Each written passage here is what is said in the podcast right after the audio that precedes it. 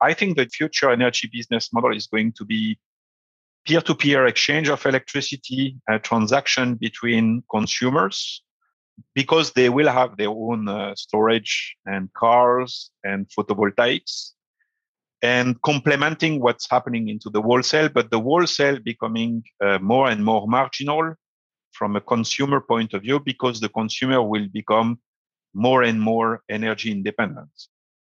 Hello, that tech showers, and welcome to that tech show with me, Chris Adams, and Samuel Gregory, who'll speak to you in just a moment. This is the show that reveals the magicians behind the magic that is everyday technology. So, welcome to the show. Thank you for joining us once again. Sam, how are you doing? I'm okay. Good morning to you. Good morning. Yes, it is morning for us. I don't know when it's morning for you, listener. You might be listening to us at night. I don't know. Good morning, good evening, and good night. That's what they say, isn't it? Yeah, there we go. They've covered all the bases. So, uh, so before we get into our nonsense, this week's show we have Lawrence Schmidt, who is the head of utilities and European developments at dcbel. So that's D C B E L for those of you who want to uh, spell. or spell it correctly, rather. Or spell it correctly, yeah. I think that's a play on words, isn't it? Yeah, I think that's sort of the modern way of doing things, isn't it? You've got to spell things out because all the domain names are taken now. Exactly. Or add "-ify" on the end of something, or just remove letters. .io, yes. There you go. Laurent is a uh, French Elon Musk of sorts, and we'll talk to him about his love for EVs and all things renewable energy. We'll be discussing dcbel's innovative home energy solution, which has the potential to solve the home energy crisis. Yeah, so that's EVs, electric vehicles. I'm presuming we're going to spell it out again. I'm, I'm following a theme. So um, he'll be taking us on a journey, well, the journey of them bringing uh, their North American solution to the UK and the European market. And so we'll get into all the operations of the startup, which has currently ra- raised an impressive $50 million before it's even hit the metaphorical shelves. Very good. So how are, how are you doing this week, Chris? How has your week been since we last caught up? Uh, well, it's been eventful actually, because obviously I, I, think people might know now that I've got some kittens that have arrived. I've actually got two in the room right now, so if you hear some meowing, that is just going to be nonsense as they're introducing each other to uh, to to themselves and you know f- play fighting and whatnot. They're doing very well integrating, but actually one of them has had to have a, a massive operation. So I've got a tiny, tiny kitten with like a 15 centimeter scar on her back. It's horrendous. It's the most awful thing I've ever seen. But and it's cost me a bloody fortune as well. Oh, there they are. You can hear them. you get that, yeah. what was the scar about? Uh, she had um, a lump on her back, and I, I, wasn't aware of this. I mean, I've gone through cats before, but this this lump seems to be around the vaccine site, and cats can develop a vaccine site sarcoma. And so she had a um, a test, and it came back as sort of semi inconclusive to the point where they recommend we don't know what this other thing is that we've spotted in here alongside the inflammation. So you might as well whip it out and get it biopsied properly. So she's had exactly that done because although it's extremely rare these days, you know, it's a cancer that can form as part of a, um, you know, a vaccine. And I didn't know this, but some of the vaccines they do on like the leg, so that in the event that it turns into a cancer, they remove the leg. And I had no idea of this. It's horrendous. Wow, this must be a new. Right, when was the last time you had cats? Uh, we we had a break for two years. Two years, but I mean, when they got vaccinated, how long ago was that? Oh, that was that would have been that would have been years ago. We're talking like 10, 10 15? I'm thinking twenty. Wow. Okay. Okay. So inv- uh, basically, advancements must have happened in the last twenty years. Uh, yeah. So apparently, it's extremely rare. I mean, all of the vets that I've spoken to have generally been practicing for like anywhere between five and 20 years have never really seen one in the UK. But these fellas were um, vaccinated in the uh, United Arab Emirates. So, although it's more popular in America to have vaccine site sarcomas, uh, I don't know what it's like in, in the UAE. So, that's my catch up then. The catch up? My catch up, yeah, yeah. So, anyway, Sam, so what have you been up to? There is a visual, there is a visual change I've noticed. Oh yes, yes, yes. The uh, the slug has been thrown amongst the trash. Translation: I got rid of my mustache.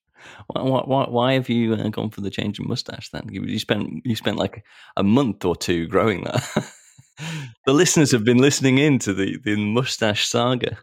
They've been hearing the ruffling of the of the mustache against the microphone's pop filter, just like this light. No, no, no. I just got bored of it, so uh, yeah, I got rid of it. So I've gone from a from a more rugged look now. I'm, I'm I've got the stubble going on. I'm disappointed you didn't decide to balance it out with a soul patch. I think going for the Zappa would have been the uh, the, the ideal. Uh, yeah, his is very it consumes his entire bottom lip pretty much. I can't quite do that.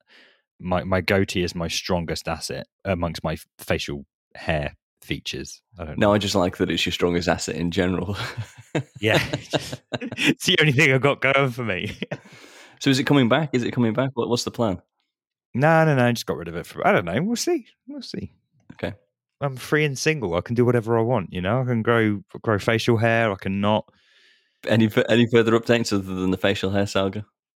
Uh, yeah, so it's been a, it's been an eventful week for the for the company. I had a, a burst of inspiration of uh, to redo Jupiter and the Giraffe's website. So it's not, I mean, the new website isn't out yet, but I've just I just stayed up until the early hours of the morning redesigning the website and i think i'm really excited about the new direction. I'm working with a sound designer to create a soundscape for the whole experience. I'm working with a 3d designer to create some 3d assets and elements for the website. I think it's going to be a really cool immersive experience but also a very simplified bit of messaging because right now we are I don't know whether everyone anyone's ever gone onto the Giraffe website, but we are trying to appeal to more larger organizations. And I think, you know what, we don't want to go for those larger organizations because they're too slow, too boring, and uh, they don't inspire us. So I want to kind of work with small, medium companies who do want to be a bit more daring with their uh, with their web based activities. So anyway, regardless, uh, simplified messaging, a more streamlined website, and a more immersive experience. So I'm really looking forward to hopefully launching that by the end of the month. There you go. I'm setting a date on it, which I hadn't done it until now, but I'm setting a date on it end of the month. You've told people now, and they might want to go and have a look. What's the URL for Jupiter the Giraffe? We should be telling the listeners. Mm, well, jupiterthedraft.com, but you can also go to jatg.co that's the that's the cool short version for people, or when I'm feeling too lazy to tell people the full URL. Anyway, that's been fun. Very cool, very cool. I think there is a certain sort of thing of inspiration, a, a, a shock of inspiration that comes at, at, midnight for for developers. I don't know. It does for me. I'm not sure about you. Not for me. I just um, I need my sleep. Well, I, I, am an early riser. I go go to bed early. I wake up really early. I've already been out for a run this morning at seven o'clock, half past seven. So I like to wake up early and be productive that way. But I was still coding at one o'clock. so anyway, we have Lawrence Schmidt on the show, and it's a really great talk. So let's get into that. Sure. So dcbel are a North American company who are bringing to market what they call a home energy station, which is a system that not only charges your electric vehicle, EV, using energy from the sun, but it also allows you to feed that energy back into your home as a sort of portable battery. Hang on, your home is a portable battery? Into your home as a sort of portable battery. Oh, so your car's a portable battery. That makes sense because the home is not particularly portable. It's not, not just yet, unless you live in a van. Their goal is to bring down the uh, price of electricity and allow you, you listener, to obtain energy independence. It's a fantastic innovation, and we get into all that in the episode. So we'll let Laurent himself tell all. So here is Laurent Schmidt joining us from Paris, Mon Paris.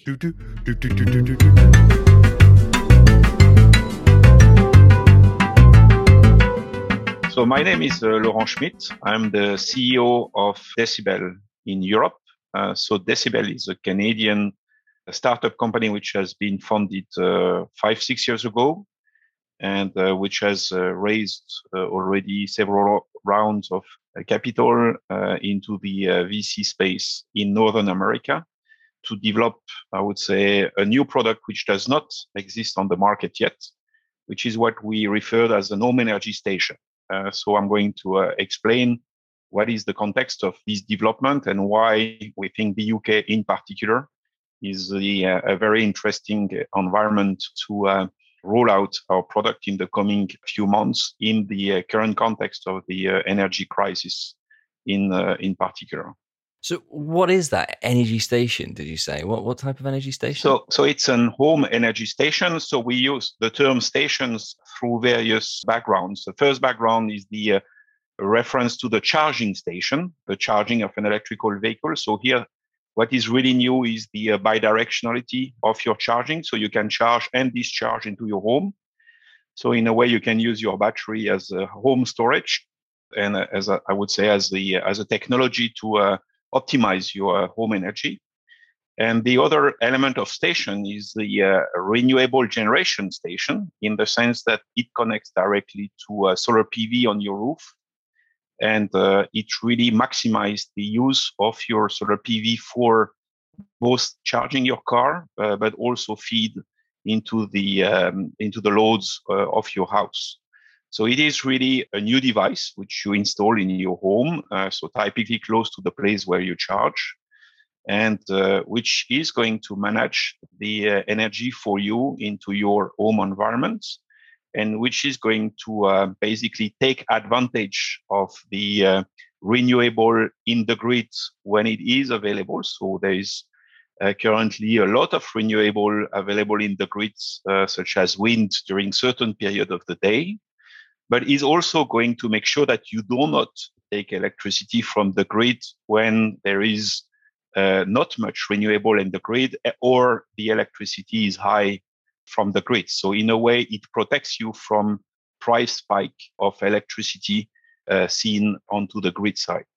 So what actually is this device then? I mean, is it because it, it, sounds like an awful lot actually it sounds like you know you've got the, the you know the, the solar power i haven't got any of that uh, you've got to have a battery i haven't got any of that so is that what you're including in in terms of the device or is it the, the actual management unit to be able to control all of that it is really an, an integrated, uh, I would say, solution. So we we uh, cover, of course, the uh, IoT part, so the uh, technology for doing home optimization from the software and including embedding artificial intelligence for forecasting your photovoltaics, forecasting your home loads, and so on. So they, there is some element of digital uh, uh, layer into the box, but also very important, there is an element of power electronics, which allows to really convert DC uh, to AC. So as you know, the photovoltaics in the home is supplying uh, your current onto, onto direct currents as well as your car charging can charge on direct current. So it's doing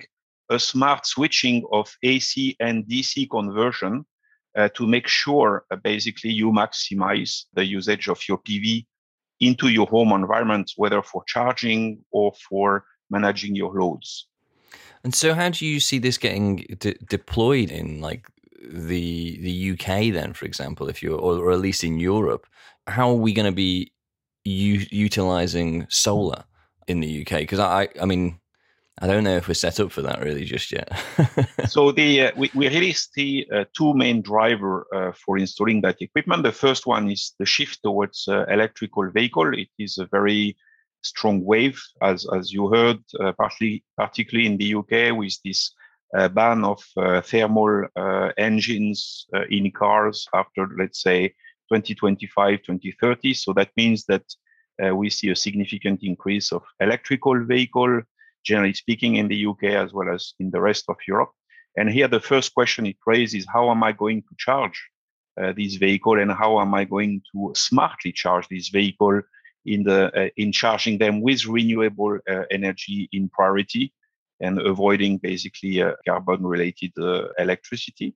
but also at a cheaper, uh, cheapest cost as possible. So that's one of the elements. So through homeowner wishing to uh, buy an electrical vehicle and make best use of his electrical vehicle for driving, but also for managing his his or her home loads. The second element, which we see in very parallel track, is the uh, fast uh, acceleration, really the acceleration of photovoltaics installation.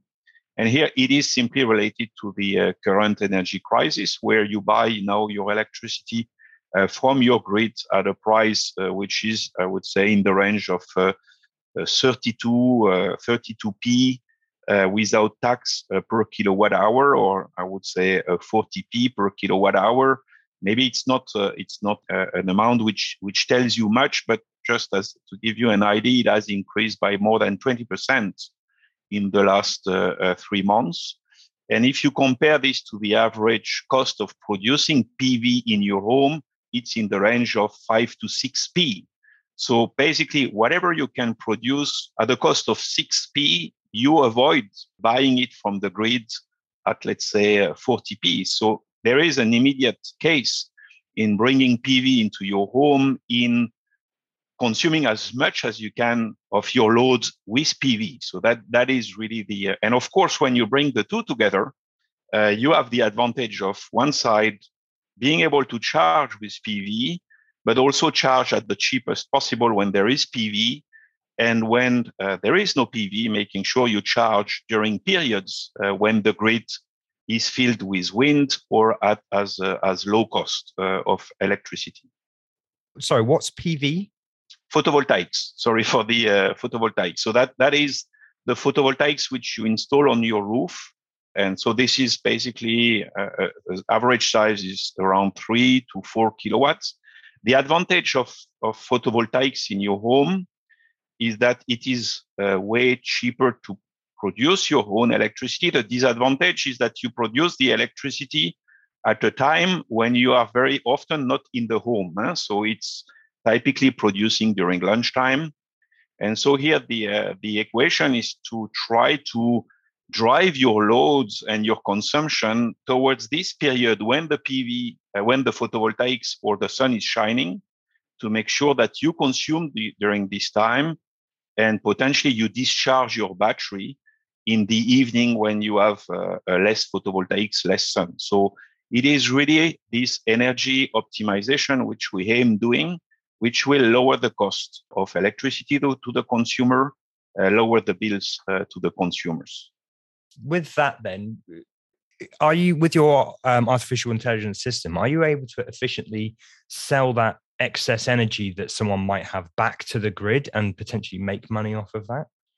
That's a very good question. That's uh, exactly, I would say, the uh, the next step of the uh, solution is to also be able to interact with the grids and basically uh, look at your supplier of electricity being OVO, Octopus, or other uh, supplier in the UK, basically buying you back excess of your electricity during periods uh, which are meaningful for them. So they these suppliers are not interested to buy this excess of electricity if there is, I would say, a low consumption in the grid. And of course, uh, all of these suppliers would like to buy it in the evening during the peak time of electricity consumption and so the interest of having this storage uh, is to be able to resell them at the right time of the day, and of course value it at a, at a maximum price.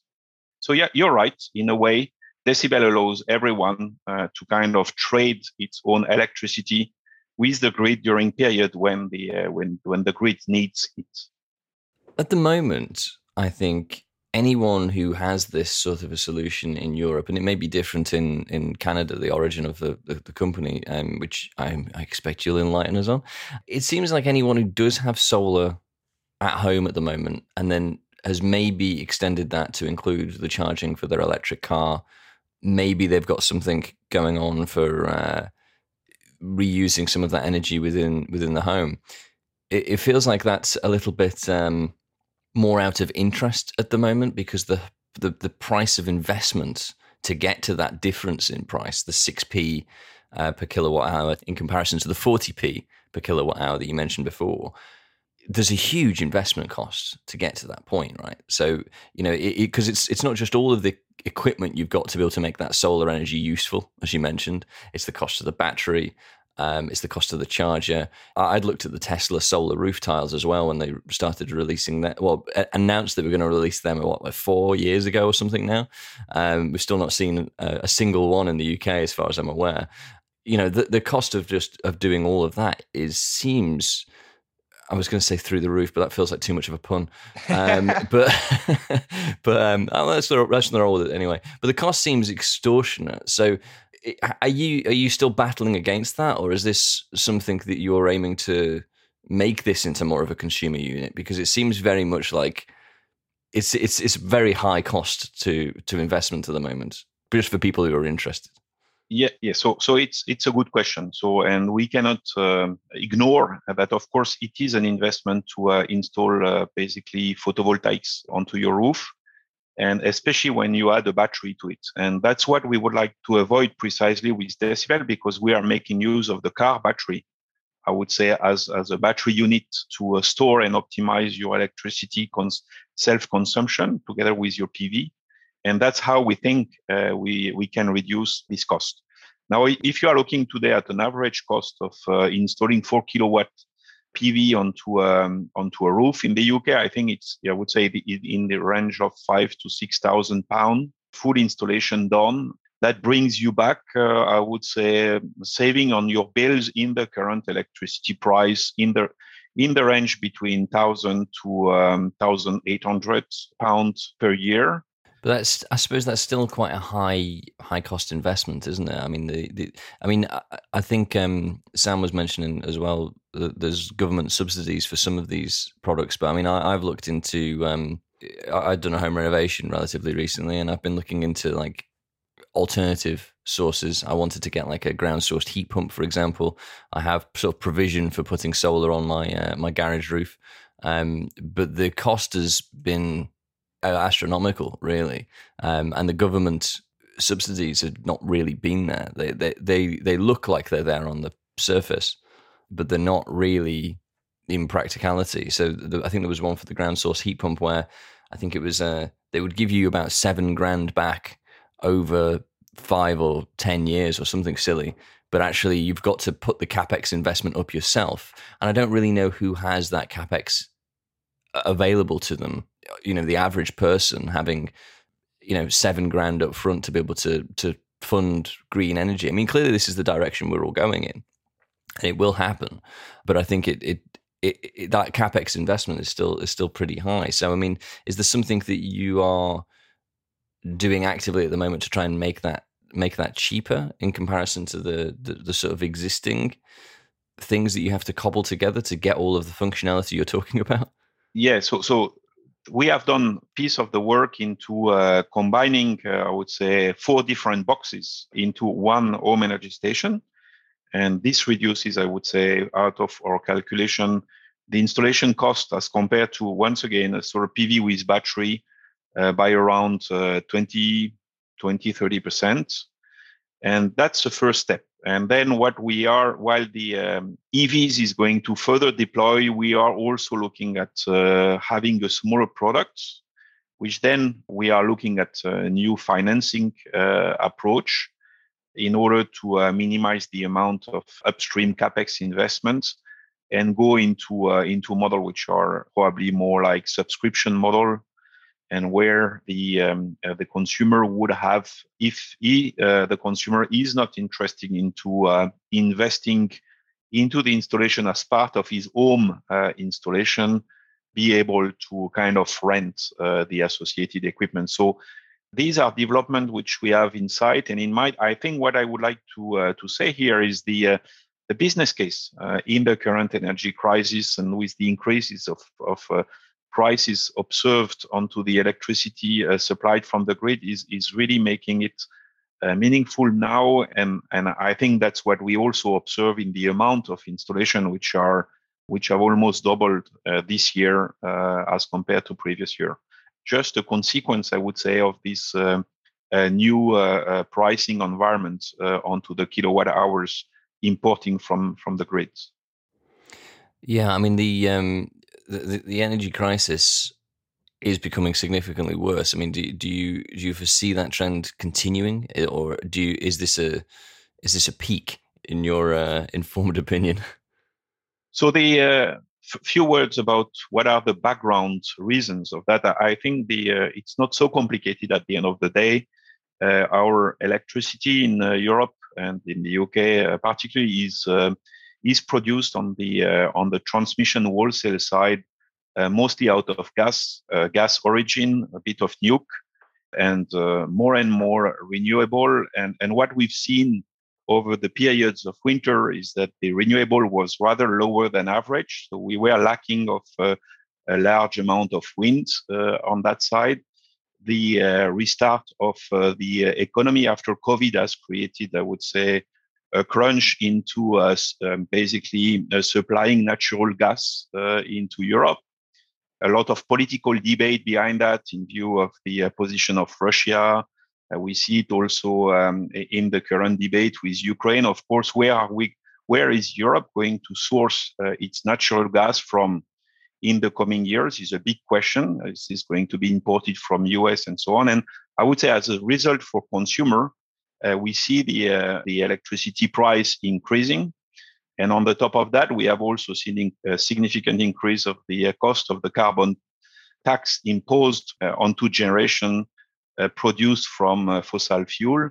And so all that makes that it has really significantly increased. I think it will still continue to uh, to increase, not to the scale of what we've been observing as the immediate post-COVID uh, restarts, but generally speaking, the um, I would say the journey we are in for decarbonization is such that uh, we'll pay uh, the uh, source of our electricity more and more when it is carbonized because of these um, these carbon uh, carbon taxes, and potentially less and less when it is decarbonized. And here the question will be to make sure that we consume really during period when there is PV into homes, photovoltaics into homes, or wind into the grid. And here, when there will be wind into the grid, uh, we'll uh, we'll see really interesting uh, arbitrage to be done even by consumer.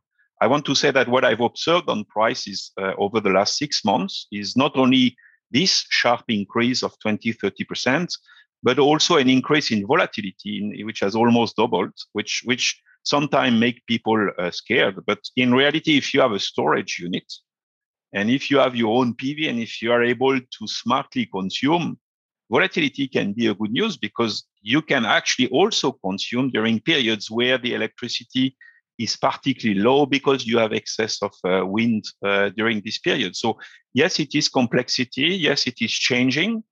Uh, but technology, as dcbel is coming onto the market to basically uh, be able to take advantage of this new uh, uh, new environment and without uh, neglecting the uh, the carbon impact. Huh? Adding an EV and photovoltaics into a home is a significant step into the decarbonization. We estimate it's around four ton of CO2 saved per home per year. It's quite significant as compared. I don't know whether you have any um, uh, indication of, of this type of uh, measurement, but typically a home I would say in Europe is uh, is average um, emissions is in the range of 14 to 20 ton of CO2 per year. We would like the um, I would say to become net zero to be in the range of 2.5 ton.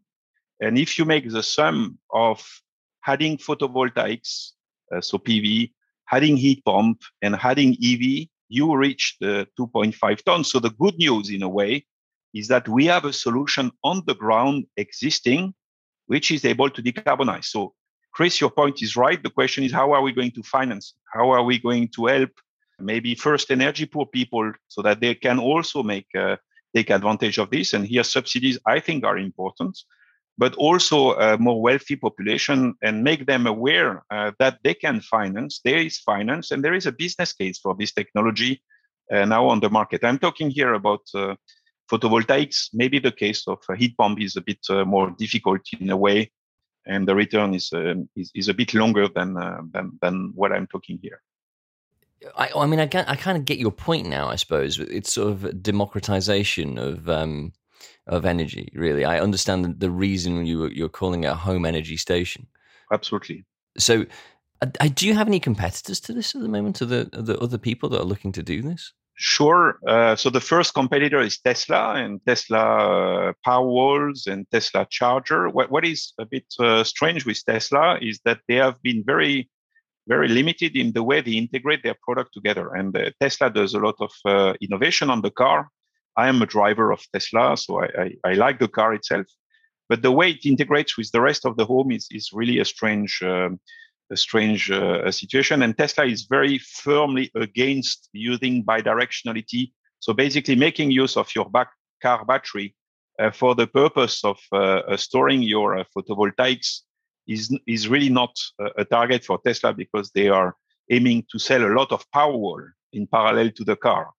And, and you were also mentioning the tiles, uh, which is also quite uh, quite a strange situation where they, they did announce a lot about tiles and which did not materialize today on the market. There is no doubt. So here, what we want to, to offer in alternate to this um, to this solution is something which is much more integrated. So everything in one box, which minimize the amount of home storage which you need, and maximize the usage of your car battery. So that's really the positioning which we want to have, which we think is is is more integrated and smarter than what Tesla is currently offering, which uh, we think is today the market leader onto this uh, onto this specific uh, topic. So, so your your product does that include a battery as well, or or not? So, so it's a it's an interesting question. So first, we did not want uh, to include any because we wanted to be uh, really maximizing the the usage of, of the car battery. And then the first uh, lessons which we learned from the existing uh, pilot project, especially in the UK, uh, which have done a lot of pilots. Uh, I think there is around 3,000 cars today uh, running on, on, on the streets, uh, which going around in the streets and already being uh, trying a vehicle to grid functionality. And what we observed is actually there is various ways of using cars, and it's not systematic that the car is parked in your home when the solar is available. So it, it very much depends depends on how you use your car. So here, what we would like to do is bring a solution where we maximize the uh, car uh, battery usage, where we potentially had a second car, a second electrical car for maybe more local, uh, more local drive. And if required, and if we still uh, lose energy in a way uh, from photovoltaics, then we, we still have the option to add a battery. But we would like this to be the last option uh, into that. And the battery could be leased, by the way, if we see that maybe as a starting point, we don't need, but we observe that at a certain stage it is needed, then uh, we, we, we, our idea is to bring it as a, as a complementary services to make sure that the homeowner does not lose the value of his uh, photovoltaics. Yeah, I think that's really interesting because I um I, I kind of expect that you would need a battery. I mean, if I was to take my situation, my car is from 1990, so its battery is very small, and uh, as a result, that would be the one that would be parked in the garage. Uh, if I had an electric car, then you know, if in the normal circumstances where I'm not working from home, then my standard would have been that I would be out in the car so it would be it would definitely be missing the the prime time. I mean, I suppose it's a little different now where people are working from home more and more, but that would probably still mean a day or two a week, maybe, where I would be missing out of the sun. And so the, your case is very interesting uh, because the, what we would do then naturally, if you if you would go to a, a supplier like Tesla, he would immediately push you, uh, try to push you a Powerwall of let's say uh, Uh, 9,000 pounds if you have capability to, to buy that and, and put and convince you and so on. Well, I have to say, I have to say, actually, on that point, I did speak to Tesla a couple of years ago when I was doing the renovation of my house, and they tried to push a Powerwall on me when I don't have an electric car and I didn't have a, um, I don't have any photovoltaic cells, so they was trying to push me a Powerwall anyway, and I was like, well, I, I don't know how, I don't know what I'm going to be doing with that. no, that was not uh, the the sweet spot. But let's imagine you have you've got PV and, and and you've got interest into going into PV, then what, what we would do on our side is first, rather than pushing you a 9,000 pound uh, power wall, what we would try to do is you can today get from a second hand market, a Nissan Leaf as an example, uh, which costs much less than that. And the first question would be, okay, why don't you look at uh, maybe elect- uh, electrifying your second car if you have a second car? which you use as a standalone battery, actually the same way as a Powerwall and in a different way in the sense that, okay, I have a constraint on that second car that I don't drive during the peak time of PV. And it may be acceptable because you don't use this uh, car as often. Of course, if you don't have space, if you are not interested and so on, then we can come and say, okay, we, we put you a 10 kilowatt equivalent of a Powerwall together with your uh, uh, with your EV, and then uh, you can have something which is um, quite uh, uh, business as usual in a way as compared to what gets installed in terms of photovoltaics in a home. I think that's really interesting because you're essentially saying that you can make better use of your battery because it isn't stuck to a wall; it has wheels, and you can drive it around if you so wish. That's exactly the point. Of course, that is a much larger battery, sort of in, in terms of its physical space that it takes up. But um, yes, that's interesting, isn't it, as a concept? What, what we've also observed, if, if I may add on to that, is of course the, the question on battery is how is this going to be recycled?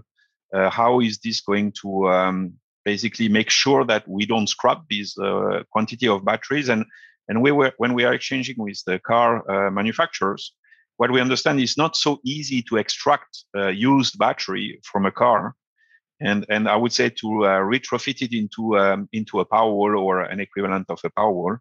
And here, what we say is, okay, so let's take a car maybe with with a more limited uh, autonomy, and and use it in in a different way, and and that can be a way of having also a second a second life uh, for these uh, for these cars and and batteries, and and reduce the cost, as what you were saying. Uh, to your point before, reduce the capex required. The only question I have as a follow up to that, really, I suppose, is is there an, is there a downside to the number of charging cycles that a car battery would go through, or the um, or, or even you know coming to your car and finding that it's flat because you've been you know cooking something for cooking a roast dinner? You know? so, so, for sure you need some uh, artificial intelligence and to, some forecasting algorithm uh, to make sure that you charge and discharge in a smart manner. Uh, so First of all, the uh, impact on the aging of the battery is secondary of, uh, in terms of scale. When you charge and discharge, you charge and discharge at the, at the scale of, let's say, five kilowatts. And when you accelerate with an EV, you accelerate at, at, at a scale of 50 to 100 kilowatts. So you see the basically the constraint which you put on your car battery on discharge and, and, and charge is way more uh, when you are on the road and you accelerate or you brake than when you are using it into your home, env- home environment. So what I'm trying to say here is that uh, the first uh, experience we had with, with cars like the Nissan Leaf uh, shows that the uh, impact on the aging is really of second scale, second element, and that is not uh, really visible by the driver of the car. That's what is interesting. To your point as well, very important is the uh, if you are looking at at the dedicated battery, you will store probably something in the range of 10, 20 kilowatt hours Today, a car battery is at least 60, 80 kilowatt hours. So, of course, if you use this battery on average, on my car, I use this battery on average 20 kilowatt hour every day. So, you've got 40 kilowatt hours, which you can use in being smart of uh, managing your energy around. And my house, on average, consume 15 kilowatt hour per day. So 14 kilowatt hour means I could potentially feed my home uh, during four days. Just to be clear, I am not on uh, heat pump. I am on gas heating. And so that's why I'm only consuming 15 kilowatt hour per day. But that gives you the kind of magnitude which, which this uh, reservoir, energy reservoir, which is now representing by uh, EVs into the home environment. So you mentioned before the call that it will be expanding in the UK and, and all the rest of it. And and you know, I'm looking outside right now and it's gloomy and not not sunny. And I'm wondering what your thoughts are on why the UK you've obviously identified the UK as being um, a prime sort of target or, or showing some sort of interest. Why do you think that is, given that we barely have any sun? Is the efficiency there? Is there just an appetite to utilize what sun that we do have? Um, just your thoughts around that, where the interest has stemmed from in the UK.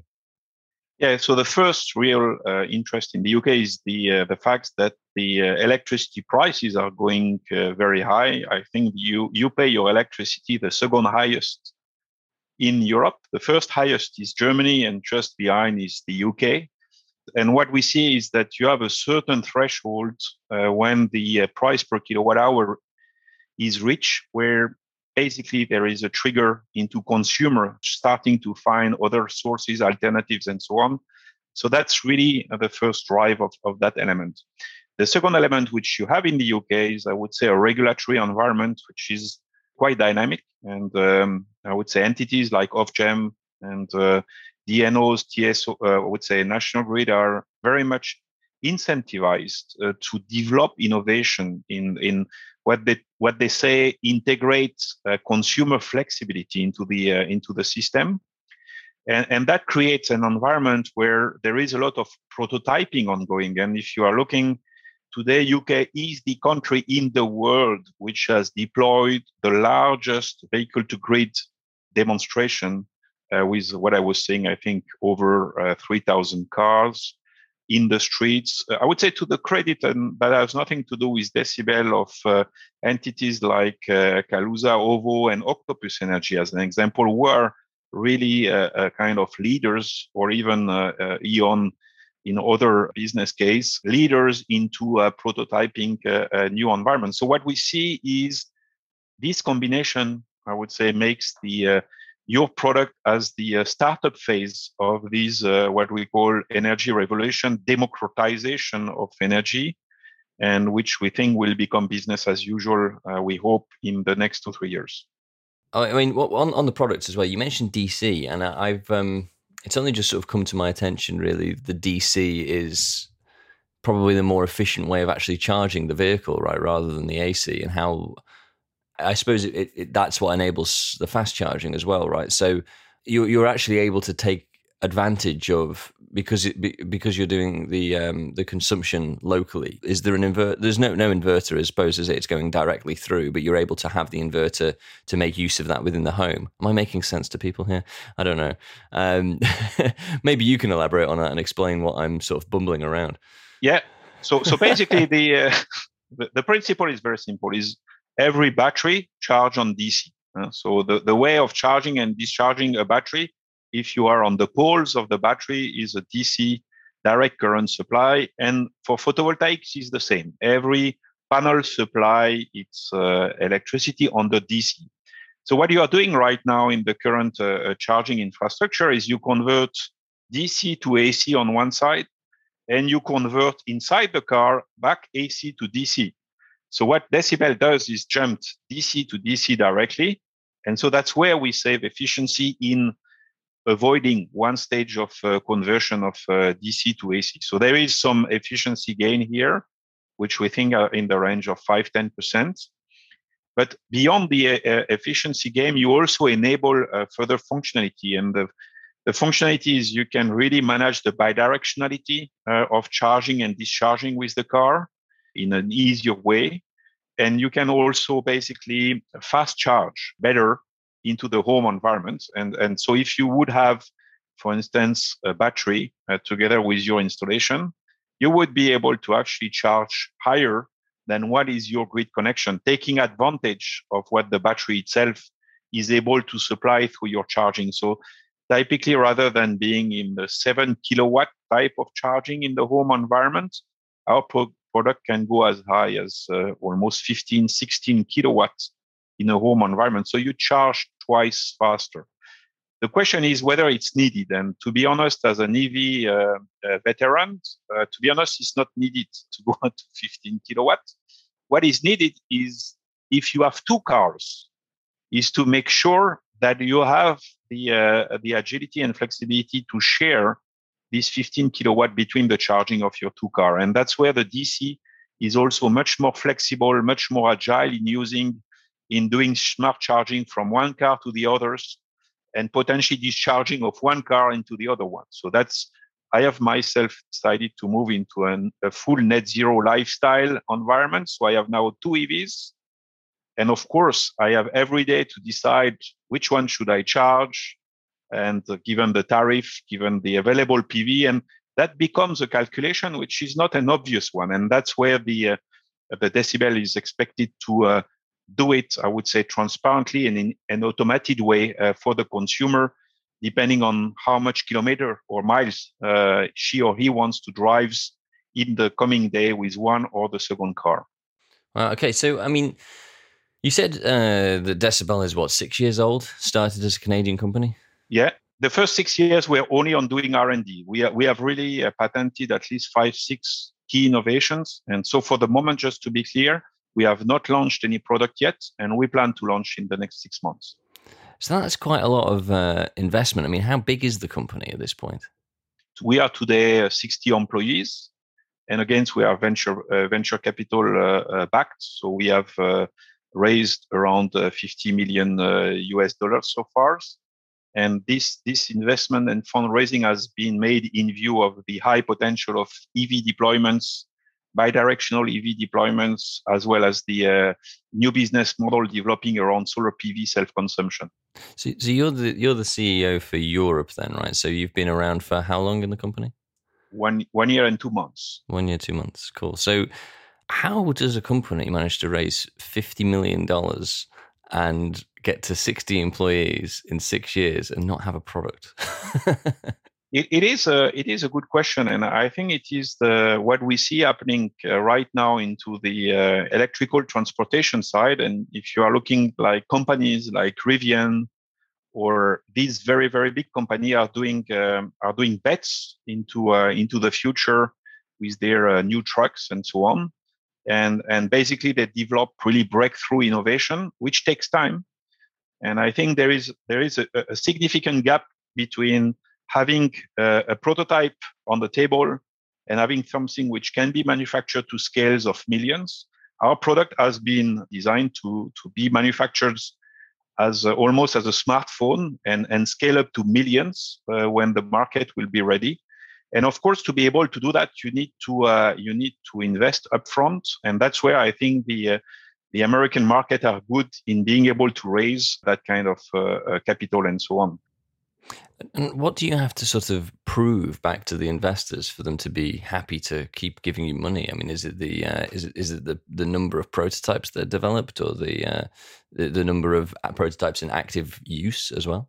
so there, they are definitely a, a, a very uh, high scrutiny onto the uh, phasing and the milestone of our developments. And so basically it goes through the early stage, I would say more around uh, a patent and basically um, proof of concepts. And uh, I would say table prototyping, I would call it that way.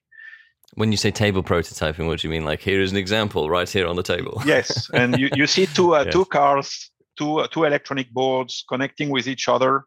And we inject here a current of DC and we, uh, we get out another one. And, and we are able to produce uh, basically a digital inverter and which is going to be uh, more, more cost efficient and more energy efficient than any inverter today on the market. That's going to be the, uh, the starting point of our journey. Then, of course, we have now gone through this stage and we are now in the stage of really what I would uh, refer as the minimum viable product phase. And so we are at the phase of certifying this uh, minimum viable product and manufacturing the first uh, thousands in terms of uh, scales and launching these thousands into target markets, which are California and Europe, UK. And that's that's exactly where we are. So now we are into a milestone which are related to certification of the product as well as deployment of few hundreds uh, with happy customers and so on. So, how many do you actually have in the field at the moment that are being used for? None. None. No, none for even pro, even even as a prototype. No. Uh, wow. Uh, no. As a prototype, we have them in labs. We have them in certification, and of course, we are really the first one to be as far as that on the US certification. And we know that there is, and the investor know that there is a significant step into going through this uh, certification, which took us around two years, to be honest. So, so, so basically, we, we think we have we have around two years of advance at least, ignoring all the patents which we have also put to uh, to protect our IP. So, how many patents have you managed to procure over the last six years or so?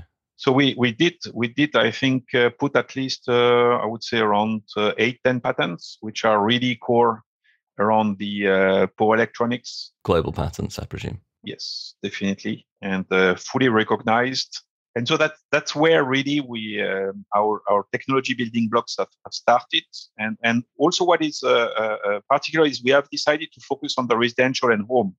So we have decided to to deploy this technology first uh, under the market of these homeowners, democratization of consumers, energy management, and all that kind of things, and which gives a certain profile to our um, potential market, as, as you can imagine.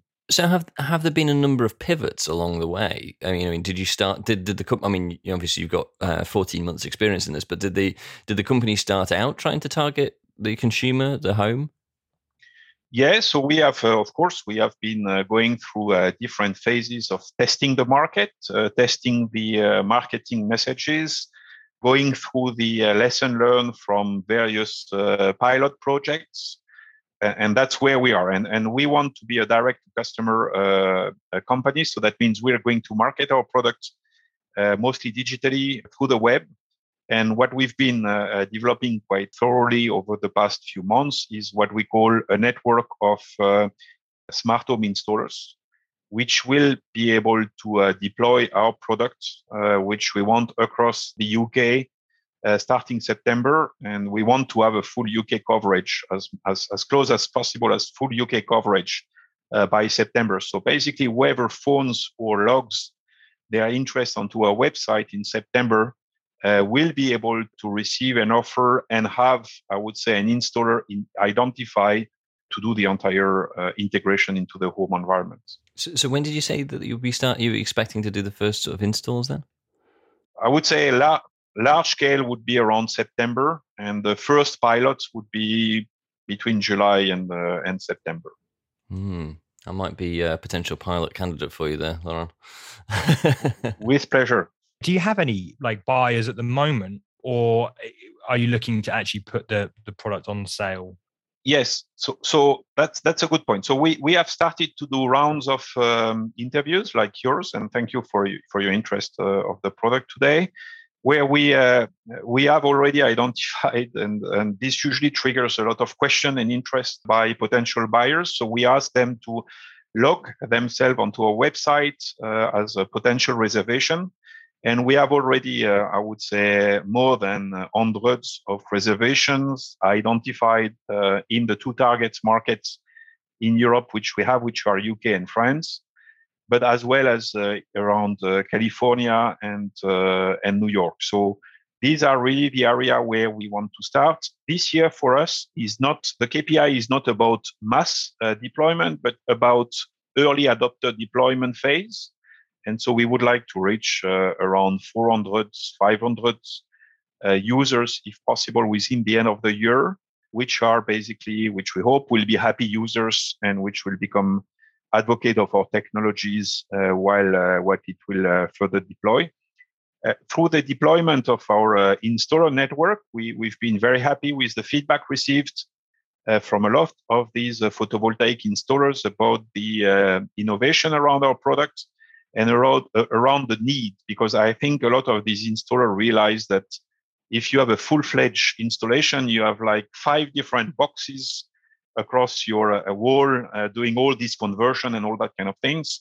Where ours is kind of a much more integrated and uh, efficient solution uh, moving forward. So we we hear a lot of positive feedback from from our installers. So so we think the market is going to be quite good for us and and Chris, if you want one, you should uh, you should log your interest into our website. I think I will be doing that just when we finish. That's good. I have to ask. You seem well equipped for this role. You were an early adopter for uh, EVs, of course, and uh, seem very, very passionate about the product. But you've, you know, in the grand scheme of things, you've not been not been at the company too long. Where were you before before this? Uh, what was it? Fourteen months ago. Yeah, I was uh, in uh, in a domain which is uh, not completely outside this domain, which is the grid operator domain. And I was based in Brussels, and I was the head of the an association which is managing, together with the European Commission, the evolution of the electricity market design across Europe. And here, what I learned into these environments when I was more in a position of being a legislator, a technical legislator, what I learn is about this democratization of energy. What I learn about the need for flexibility uh, from a grid point of view, and I, I'm really coming with a background which which is a, a background, and, and I did realize the absolute need of building a new interaction uh, between a consumer and a grid operator. At that time, I was uh, working uh, particularly, for instance, with National Grid, uh, the ESO, who was looking at uh, also evolving certain element of its electricity market design. And that's where it, it uh, I, I, found it interesting to, as a new challenge, to uh, leverage these new EV developments, uh, looking at anticipating these bidirectional V2G, V2H, and really try myself into a, a prosumer consumer environment because that's my passion. As, as you can see, I've been prototyping this in my home uh, for 10 years. And, and I've experienced, I would say, more the practical consumer side uh, uh, through that angle. And uh, I could sh- send you a few pictures of my house. You'll see that I already have seven kilowatt PV and two EVs and, and a lot of energy management trials into this environment. So, had you always been, uh, you know, did, did you start your career out in energy? Is that what, what's the path you've taken to to end up being, you know, the um, uh, a legislator and now into now into this particular role? So I, I'm a, I'm a power system engineer by design. I, have been educated uh, as an engineer uh, in France, and then I went through the route of uh, Alstom and these big uh, industries. Went through various uh, career steps. Uh, ended up as the head of strategy for um, at that time was Alstom Grid, and here this was really a worldwide responsibility. That that's where I I came to know the context of a lot of different markets, especially the UK, various European market. I also did work a lot in Asia. I did work a lot in the US. And at that time, as part of this role, I was also kind of following certain uh, startups and giving support to certain startups. And that's where I came to know five years ago dcbel. This was before be, uh, being a legislator, and, and I was I've always been uh, um, I would say amazed by the vision of the uh, founder and owner uh, of dcbel, uh, whom I know now uh, personally very well, so Marc-André Forget, who is, who is definitely for me one of the best innovator whom I know into the into the energy space. And then from there, I went into the legislator for, for five years. The reason why I moved there uh, is because I wanted to understand the other side of the coin, I would say, and understand basically how flows, uh, how energy is managed, uh, what is the rationale be, be, be behind these electricity prices, the, the, crisis, and all what we learn. And then after five years being a, a legislator, I, I, I found uh, my background actually uh, much more useful uh, into the uh, industry space. And because I did my most of my career in large group, and it, it has limited my amount of innovation to a certain extent, I wanted to try a new story into a, into a startup phase. My passion is really uh, finding solution uh, for driving our world to net zero as quick as possible. And and the reason why I uh, I picked this technology is because I am convinced in a domain where government are talking to each other about how can we do COP26 and all that kind of things, the solution is going to come bottom up with down to earth solution proving real both cost saving and carbon footprint to the uh, savings to the environment. And I think here we are in a sweet spot of an example of a solution which exists, uh, which makes sense from an engineering point of view.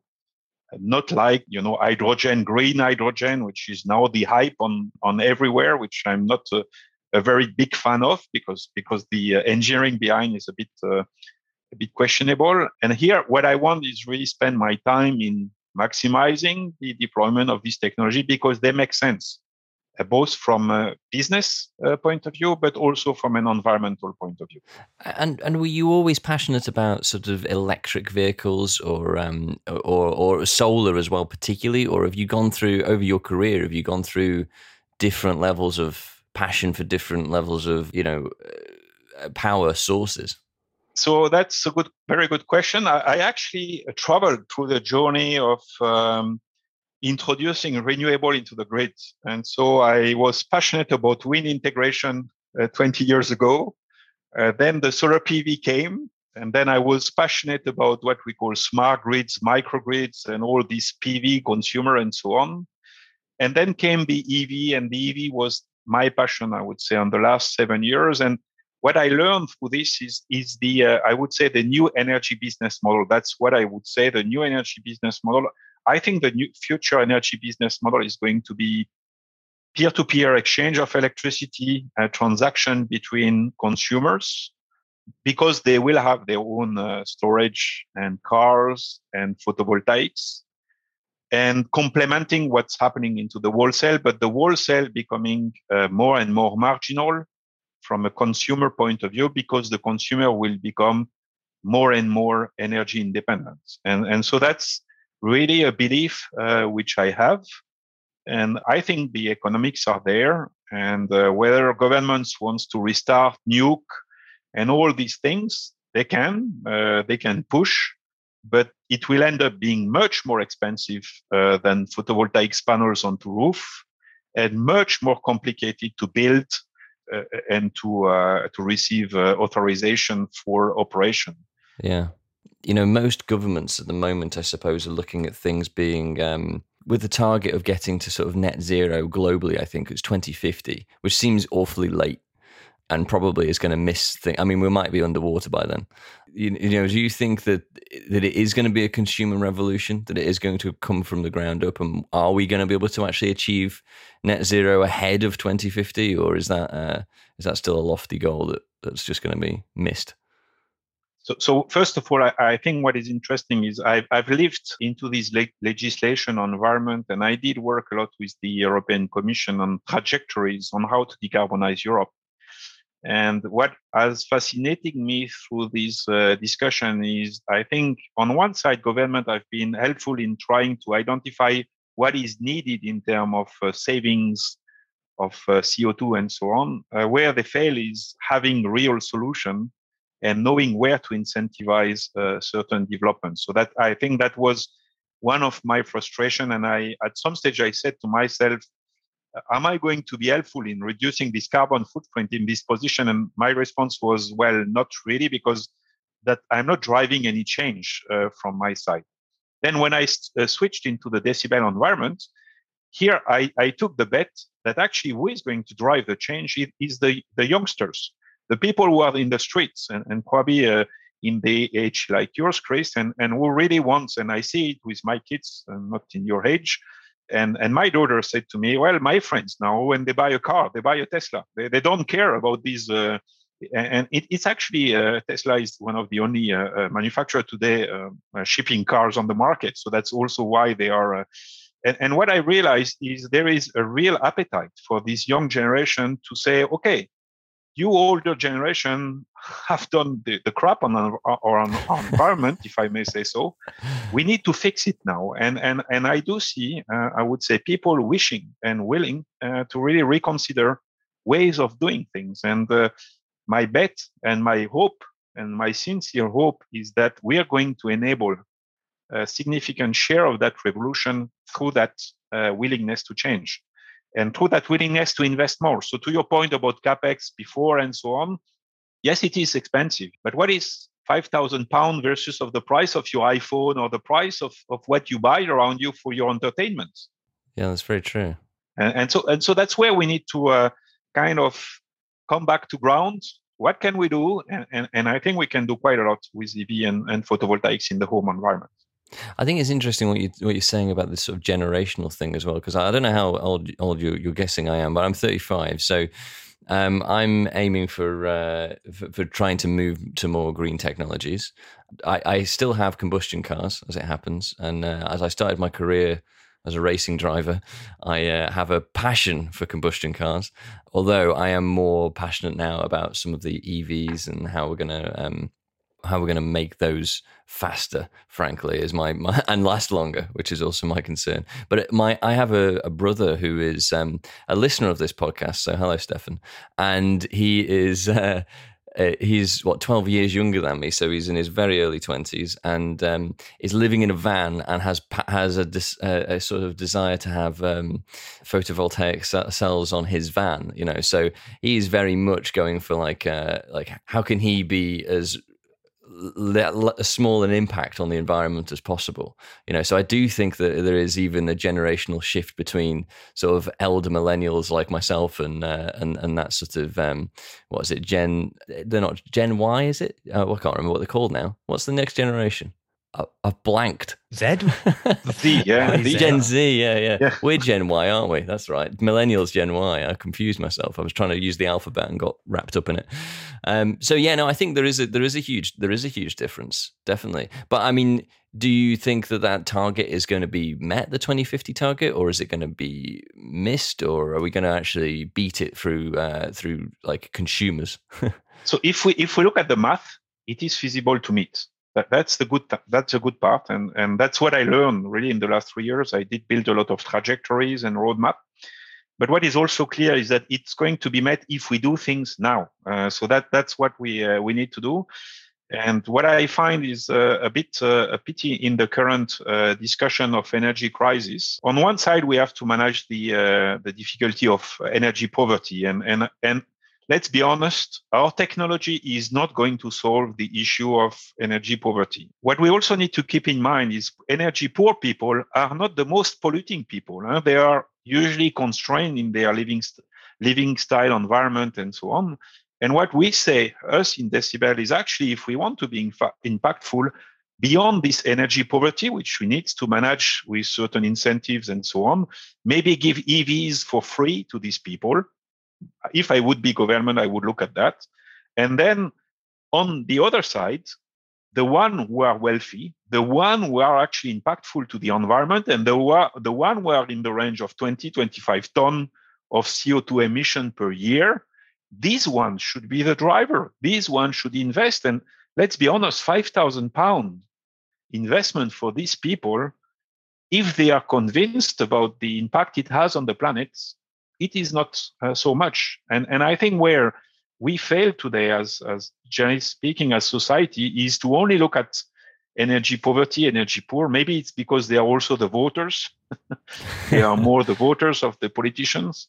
While I think where we need to do the efforts is more the mid-range, higher, higher range of the population, where uh, where the impact is more to the planet, and and that's where uh, we want to uh, to enable that change, to enable that shift with uh, with dcbel, and we are convinced it can have a snowball and so accelerate through generation like yours. Uh, my kids are 25, so maybe genera- generation Z. And it's good to see that the generation Y is also uh, convinced about that. And I'm not saying that we need to uh, forget entirely about, you know, a thermal engine for races. And so I'm not I'm not a green extremist from that point of view. I think we need to uh, have our passion kind of uh, developed, uh, generally speaking, and so on. But we need to make people aware of their impact to the environment, and we need to offer them solution against uh, mitigation of this uh, impact and so on.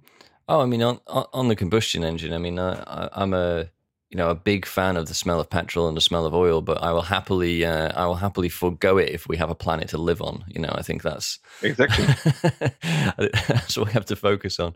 Um, you mentioned very briefly as well the uh, the founder of, of dcbel. What's the, the brief overview of the founder? Where did uh, where did they come from? So this is Marc André Forget, and he has a background which is uh, not very far away from me. He's, he's grown up from an engineering uh, background point of view, and and he has, I think, he has also a, a very strong legal background. Uh, he has complemented uh, from that point of view. What I find uh, really uh, interesting with Marc André is, is this notion. He is such an innovator. He's afraid of nothing. He's afraid of no technology barrier. He's and, and he keeps pushing and say, okay. And I can guarantee you that to product to come to the stage of dcbel where it is today, it has gone through at least dozens of uh, gates, which were really challenging one, technical gates validation. And each time we found, uh, I would say, uh, challenges, barriers, and he has been continuously looking into that direction. He has been convinced of moving into that direction, and he has unlocked these barriers with technologies. And that's what I find is it is an amazing innovator point, point of view. He's not afraid. He's not afraid of a barrier. He's constantly looking at uh, removing barriers, and that's why we we brought this uh, this product as far as what it is today into the industrialization phase. Unfortunately, we've been hit by COVID in the last 12 months. It has been so much frustrating, but that's how it is, and and we're going to we hope revamp um, in the coming few uh, few months. Well, it's been a pleasure having you on the show, and especially sort of pre-launch as well. I kind of quite like that. That um, yeah, it'll be interesting to see um, to see how this product uh, takes off, and hopefully it does. And uh, yeah, be, I, am curious to try out myself and see what happens with it. Uh, have you got any final points you want to you want to leave us with? Just wanted to uh, thank you for uh, for your time, your interest. I very much enjoyed the uh, the discussion. I always like interacting with uh, people who are not necessarily coming from the main uh, same background expertise as what I am. So I very much enjoy the interaction. So thanks a lot. And looking forward the next step of the discussion. If you want to to have a visit, virtual visit of our first installation, we'll be very happy to do so during the summer period. Oh, actually, that would be very cool. Maybe we can do a, a little live podcast. That'd be cool. All right, cool. Well, thank you very much again. Thank you.